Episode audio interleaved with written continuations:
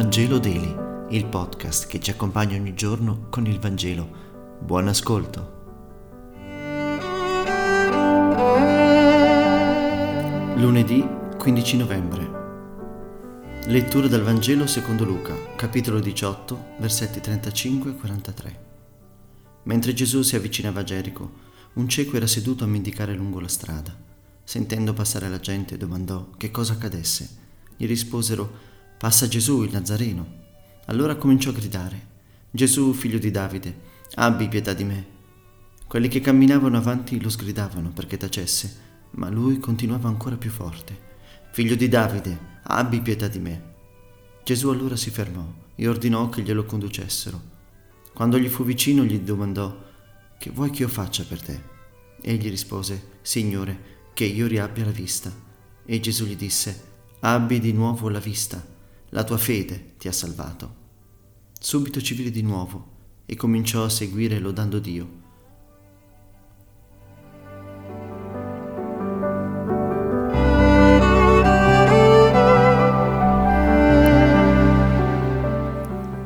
Anche se non sembrerebbe, questo episodio del Vangelo ci riguarda. La folla che è attorno a Gesù è di impedimento al cieco, come sarà di impedimento a Zaccheo. Il comportamento della folla è molto significativo invece di commiserare il malato e aiutarlo, è infastidita dalle sue grida. Il dolore e la disperazione del cieco è meno importante della loro quiete e del loro pellegrinaggio a Gerusalemme. Gli amici e i discepoli di Gesù, che avrebbero dovuto aiutare e incoraggiare il cieco, sono proprio quelli che vorrebbero farlo tacere e impedirgli di pregare il Salvatore.